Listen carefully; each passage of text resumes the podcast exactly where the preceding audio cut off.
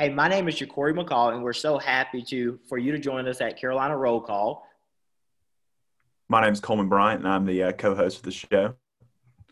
Um, and know, we are uh, we are so happy to have uh, Ed Sutton on today, who's uh, running um, for South Carolina House Representative uh, State State House seat, uh, District 114. He's running against incumbent um, Representative Lynn Bennett, um, and we are really excited about this race. Um, so, for those of all of our viewers that don't know who Ed is, uh, we want to give Ed a chance to introduce himself to our viewers.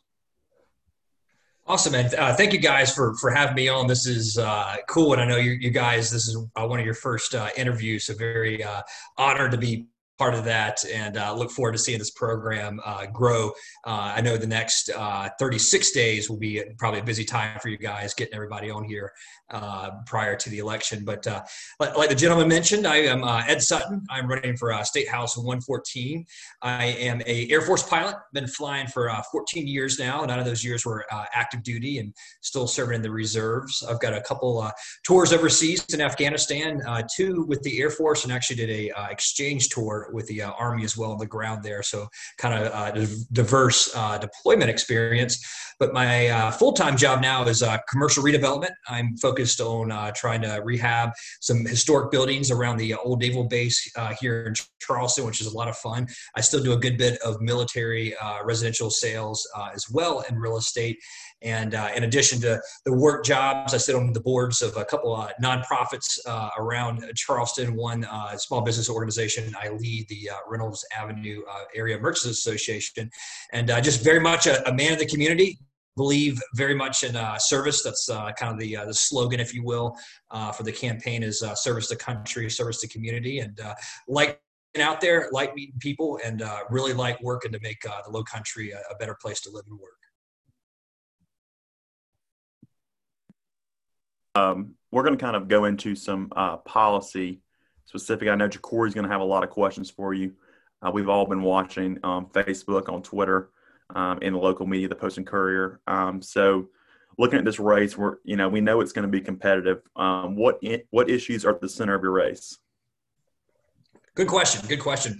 So um, I'm a big believer that uh, all politics are local, and uh, if you're, you know, get on our site or, or our card, um, you see that uh, we're not the type that uh, really has a lot of interest in strictly hitting the, the, partisan drum. Because when you talk about schools, when you talk about roads, when you talk about flooding, those are issues that uh, affect everyone's day to day lives. And I'm a big believer too of coming back to the middle and, and talking about those things and figuring out um, how we address them and, and keep the ball moving forward. So, in order, I'll say a kind of an importance a little bit is uh, one is education. Uh, need a lot more uh, support there from the state level for our schools, and not just primary education, but uh, uh, higher ed as well across the state.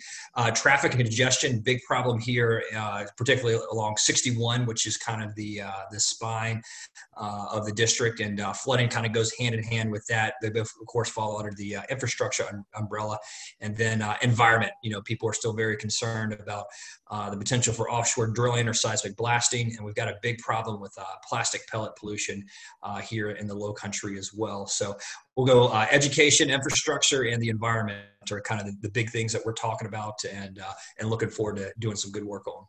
And I'll, and I'll jump in there because you said education. Um, one of the biggest things that I personally think is going to come up in a lot of South Carolina races, and it's going to be, you know, what is your stance on the governor? And I want to make sure this wording is very right. The governor's his CARES Act, he decided to give vouchers for um, for students to go to private schools. What is your take on that with dividing money from public and private schools or however you want to address it? yes, that. and thank you very much for bringing that up. And you use the right word. It's, it is vouchers. It's really a backdoor uh, voucher system. Uh, public money belongs in public schools. That's the hard line. We do not take public money and give it away uh, to private schools. We've never done that before. We should not be doing that because it always comes at the expense uh, of public education when we do that. And particularly now, uh, what I'm hearing from a lot of educators here in Charleston and Dorchester County is uh, they still their PPE is uh, is far from inadequate. So that CARES Act money could have been used to you know take care of you know PPE needs that we have now with uh, with distance learning or step raises. The House unfortunately last week froze step wages for educators uh, this year. We could use that money to give uh, teachers a raise, and especially now since they're pulling double duty with doing a mixture of virtual and in-person, uh, uh, you know, teaching. And you know, I think what that CARES Act at, at its core is very dishonest because we have told teachers, and this has been the case for years and years, but we told them, especially this year, you are essential but we're not paying them essential and we're not giving them the tools they need like they're essential workers. So I was very much uh, not satisfied, not happy with that CARES Act give, giveaway. I think that we need to be doing a lot more to support our, our public educators. One thing I want to kind of shift into is um, we're, we're in the middle of a public health crisis. Um, and one of the issues I think that was really important um, for all of the winners in 2018 midterm elections was healthcare everyone was saying, well, healthcare is on the ballot. So, in the midst of this crisis, in the midst of this healthcare debate, where do you stand on the issue, and what is your plan um, going forward? Yes, um, and so obviously COVID, healthcare tied hand in hand there. One of the, the big things that uh, the previous governor of our state uh, did was deny uh, Medicaid expansion. And that's something I'm very much in favor of. I think we should put on the ballot. I think we should make that a uh, ballot initiative because we are using a lot of state resources to cover those uh, uninsured people when we have this federal program that can do it for us and we can use save that you know uh, those state resources for other things like you know increase law enforcement training or get you know get those funds uh, back into our school. And if we were to expand Medicaid, that would bring additional 600,000 people uh, in the state onto a health insurance plan. So I believe that would be a, a very good thing and, and uh, looking out for the health and interest uh, of the citizens of, uh, of South Carolina. But uh, yeah, our COVID um, response this is the biggest thing that everyone needs to know is you know we are populous we're one of the uh, you know we're not a necessarily like hugely populous uh, state compared to uh, other other states on the East Coast. Yet somehow we are worldwide worldwide leaders in uh, the COVID uh, infection rates. So you have to look at the results, and and they're not good. Uh, they're just not good. And I think part of it is our attitude was a little bit uh, lackadaisical in the beginning. We were one of the last to, you know, really embrace the shutdown and one of the first ones to open it back up. And a lot of that was tied to, oh, we don't want to, you know, hurt the economy too bad. Well, one, we have to prioritize people's health are way more, you know, important than the economy. And I'm a business owner. Don't get me wrong. I, I want to get my business back up and running and, and, uh, and we have taken uh, a hit this year, but truly if your, your interest was the, was the business, or if your interest was protecting businesses, we really should have just bitten the bullet early and gotten real serious about it and flatten that curve because we never flat because we never flattened that curve. Here we are, we're still leading the country in uh, in infection rates because we never really quite took it uh, that serious, and that long term impact has hurt businesses way way more than it would have if we would take a shorter, uh, harder stance and fight against COVID. So I'll jump in really quick because I know this question was coming up next. Is I'm gonna let you answer this in maybe one number. What is your um, rate of the state's um, response to COVID right there in your community? We're talking about like uh, one to 10, uh, 10 being good, one being bad. Yes, sir.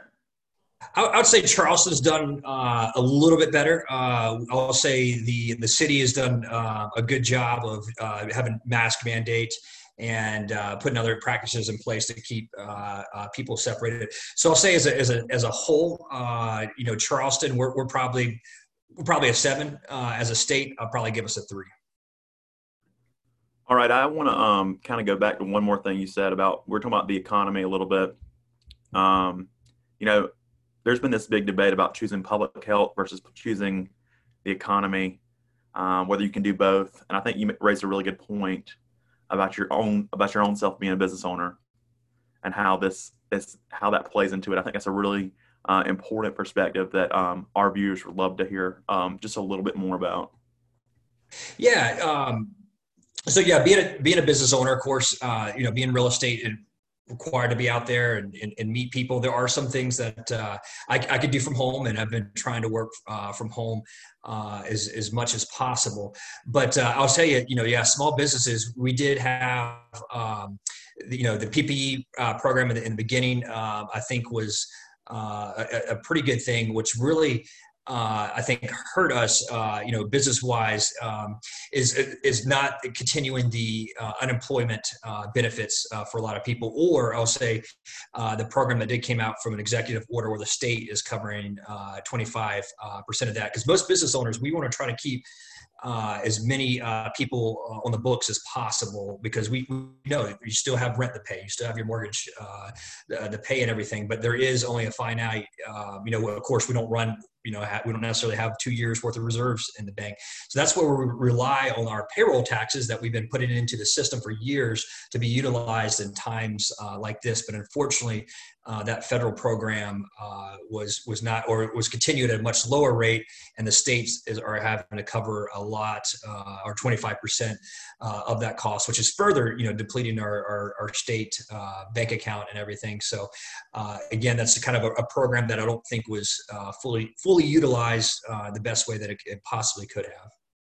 And I'll and I'll shift gear, gears right on really quick you know, because I know our time together is coming to an end. And so I want I want to be able to get to a, a, lot of topics really quick. But one of the coolest things, well, um, is let me rephrase that word. One of the saddest things in our country is what's going on. If, if you look at, you know, if it was the verdict verdict of Breonna Taylor, if you look at things in our country where there is a huge disconnect between community and law enforcement, no matter how you try to look at it, or in community members um, with each other regarding to law enforcement. So electing you for District 1, 114, how does voters, you know, what do you bring to the table? Yeah, absolutely. And I think you, what's happening now, we have to look at you know kind of the, the bigger picture. And I'm not sure if uh, you gentlemen have seen the play Hamilton. Uh, you know, fantastic production. And I think the theme, at least what I took out of there, is uh, we have yet to realize the dream of our founding fathers, particularly with uh, with equality.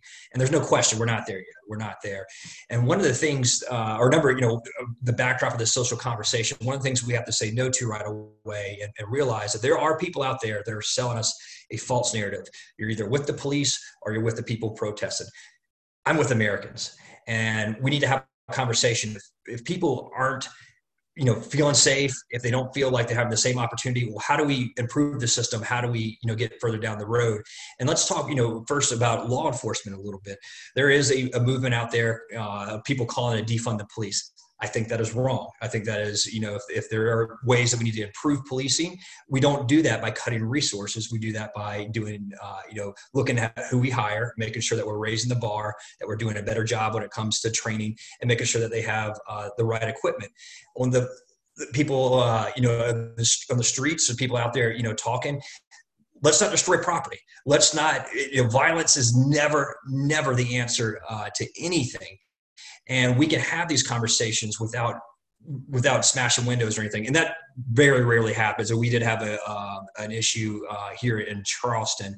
But i think this is again when i talk about bringing uh, people you know back to the middle let's step away from the binary uh, let's not look at you know the situation in black and white and realize that we are trying to achieve equality, something that has not yet happened. And we are not going to get there by defunding stuff, and we're not going to get there uh, by breaking stuff either. We've got to have a serious conversation. All right, we're going to try to go to some topics that are more broad. Um, we hit a lot of policy there, uh, but now we want to talk about the race um, and you and your opponent. Um, so obviously, there's a lot of talk around this race. Uh, we've all read the news, we've all read Facebook, we've all seen everything that has to come with this race. Um, your opponent's comment on food service uh, workers. So, I mean, considering all of this, how would you assess Lynn Bennett's job performance during her time in office, and what would you do differently? Yeah, um, obviously I'm, I'm running for this seat because, uh, of course, they could, could do uh, a better job here. And I'll tell you a big reason why uh, I jumped into this race is I saw that article last year about uh, her endorsement or support of, of QAnon. And quite frankly, you know, conspiracy theories, it isn't solving our education. It's not solving our flooding. It's, it's, it's more a distraction uh, than anything. So I believe very much in bringing professionalism uh, back to this, bringing bipartisanship where we can work with you know people across the aisle, and uh, and just staying serious about the things that uh, impact our our day to day lives. Kind of going off of that, what issues will you highlight or put more emphasis on that you think that she's kind of maybe left behind? Um, I mean, we can go down the, uh, the, the, the full gamut. You know, one of the things you know we're very much different zones. She did support the uh, the CARES Act giveaway, so uh, you know, taking that money out of of our uh, public school system and giving it to uh, private. So we, we're very much uh, different on those points. she is one of the last few people elected representatives that is in favor of offshore drilling and seismic testing. I am very much opposed to that. So very different there. And then she voted against the penny sales tax, which would go a long way to uh, address, uh, and thankfully it did pass, uh, address our traffic problems and particularly our flooding infrastructure problems because when we improve roads, we can improve the drainage, which will have a big impact on our, our flooding issues. So there is a lot, uh, a daylight between us on uh, positions that we stand, but particularly uh, how we are in tune with the, the needs of the district. And I'll jump in question um, really quick you know, I think you're an awesome guy, and I think Lynn Bennett's a good person. And so I think when sometimes when we're talking about top politics, we don't sit down, especially when we do interviews like this, because they're so fast and you're trying to get information out on both sides. What is one thing that Representative Bennett has done right, where you guys could work together in a bipartisan way?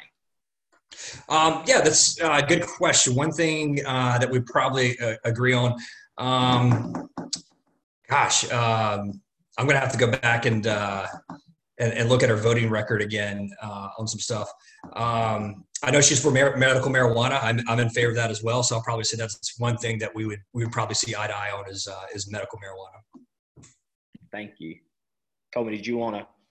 Yeah, I want to. We're going to go into a couple more questions considering the the broad perspectives of this race. Um, so the first one is you know, running against a Republican in South Carolina is um, definitely, it's incumbent Republican, is, is definitely very challenging.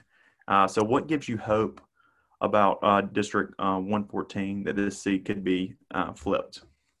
Yeah, I, I think would um, you know we used to be a state where we were more bi- bipartisan, and I'll say in the era of uh, we had uh, Strom Thurmond and, and, Fritz Hollings. You know, for 40 years we had a Republican and uh, a Democratic uh, senator, and, and, they usually would win their reelection overwhelming, meaning that people were voting on both uh, sides of the aisle. And I think part of that is getting back, you know, or stepping away from the, the hyper partisanship uh, that has certainly been in vogue. I'll say probably maybe the last eight to 10, 10 years and, uh, and, and talk about the things that, that truly uh, matter to people. And you saw that uh, with the uh, SC1 congressional race um, back in uh, 2018. Uh, Congressman Cunningham was, was very much about the issues that that mattered and it, and it, connected with people. Um, and I think you're starting to see more and more people do that. You know, not just strictly get out there and, and, and, bang the party drum, but look at the things that truly have impact on people's day-to-day lives. Yeah, so kind of going off of that, I was actually about to just bring up that that race because I, I would say if I had answered that question, I think that's what I would say. You know that that race gave um, a lot of Democrats in Charleston a lot of hope. Um, so, based on that race and based on the traditional voting trends of that area, um, what do you say to a swing voter who may be a moderate Republican or moderate Democrat who's considering you and your opponent? I mean, what what would you say to the, the moderate voter? Yeah, it, it doesn't matter uh, what letter is behind your name. Uh, again, what matters, you know, we're we're all in the same ship. We're South Carolinians. We're Americans. Uh, the same traffic light issue that affects me uh, affects you, and uh, let's work together to get those things done and, and push that partisanship stuff aside. And I'll and I'll um, you know try to get some questions. Our last couple of questions is you know we went through policy, we went through your race so tell us about you. Tell us about something that gets you going in the morning, what um, gets you up, like maybe a little bit about your family, your favorite hobby, something you like to eat. I mean, yeah. sit down for. Absolutely. Uh, I'll tell you, uh, what gets me up every morning now is, is my son. Uh, so we've got a 10 month old uh, at home. And uh, I, I, tell you, one of my regrets in life so far is not becoming a, a dad sooner. It has been absolutely awesome. Uh, I, I, I he's just a, a, ball of joy. And uh, and I get excited you know every time I come home like I walk in the door and he just like just starts squealing and like waving his hands and everything. And that's just a, a very cool uh, experience. So I wish I was uh, had become a dad uh, years and years ago. And that is truly for for Amy and I been the uh, the highlight of uh, of this year is, is having him home and, and seeing him develop every day. Another you know big thing that is a is a part of my life is is travel Uh, I, I, very much enjoy uh, new experiences, getting out of my comfort zone. Uh, I'm really into doing these crazy motorcycle races uh, around the world, across the Sahara and to the uh, Southern Carpathian Mountains.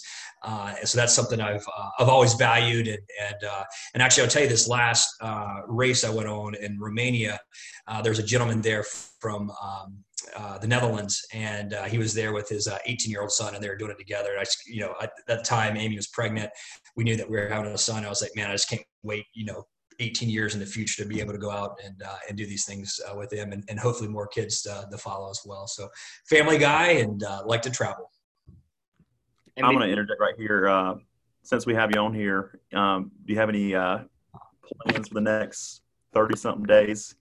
Any campaign updates? Any hit the pavement hard. We uh, we're, we're out there beating folks, of course, with masks. We follow the CDC guidelines for uh, census workers. So with mass distance, distance, and we don't go inside uh, people's homes. We've had a, a lot of uh, great interactions uh, out there with people of all political stripes. You know, talking about the issues that we mentioned.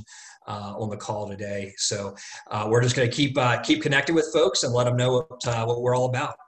Well, you know, since we did lunch with Ed today, I think it'd be the coolest thing to close us out with everybody going around and telling us your favorite um, place in South Carolina, family business, either if it's in Cheraw, Dillon, um, Charleston, Spartanburg, Greenville. But you know, today I enjoyed some Wade's from Spartanburg, great Southern food. So if any, if you're ever in the area, you have to try it. Gotcha. Good to know. I'll go next, I guess. Um, I'm gonna have to go with uh, Shuler's Barbecue. I'm gonna give a shout to Dillon County, Jacory's home home county. Uh, some of the best barbecue buffet you can get on the way to the beach, especially if you're heading to Myrtle Beach. That's where I'm gonna what I'm gonna say today. Well, in true South Carolina fashion, uh, I'll keep it in the barbecue realm. I'm a big fan of uh, Rodney Scott's uh, downtown, and uh, there's a recent Netflix uh, episode uh, out about his story and his barbecue and everything. And my wife and I watched it the week, and I was like, "How lucky are we that we get to live in a town where like Rodney Scott's making barbecue? We can, you know, it's five minutes down the road and can hop over there and get some some world famous BBQ. So that's that's one of my my favorite local spots. So kind of when to go with some closing comments. We're almost at our our mark. Um, you know, last week we had the opportunity to interview uh, Charleston um, Senator, State Senator Sandy Senn. I don't know if you know her. Um, and now we're sitting down uh, with a uh, Democratic nominee. I think this shows the power of our show. Uh, we've enjoyed your interview. I appreciate um, every all of your all of your answers were great, um, and um, I think this is going to be exciting race. So we wish you the best of luck. Yeah, thank you guys for for taking the time to have me on and everything. And like I said, I look forward to watching uh, future episodes and seeing you guys uh, grow this podcast. And thank you for your involvement because, of course, you know you rep- represent the younger, up and coming uh, generation, and you know these decisions that are made in the state house, you know, particularly with higher education, uh, it impacts your day to day life. And then before you know it, uh, you guys will be the decision makers uh, coming up here in the future. So thank you very much for your interest, and look forward to, to following you guys online and everything. And thank you, Mr. Ed. I, I, am going to close this out. I think it's so important for us to continue to have these conversations. You know, we, you know, discussed so much today from um, police brutality, from COVID to education, and you know, just imagine in our state what we could accomplish if we could come together on both sides and have a conversation as people and not be so partisan. So, so we're so excited that you decided to sit down with us, and um, you know, good luck in your race. We'll be sitting down um, with your opponent soon. And so it's good to be able to have both of y'all ideas, but really just you can give a free outlet and it's not someone trying to take parts of what you're saying. So it's so great to just talk to you and get to know your um, view and good luck to you on the campaign. Awesome. Thank you guys. Thank you.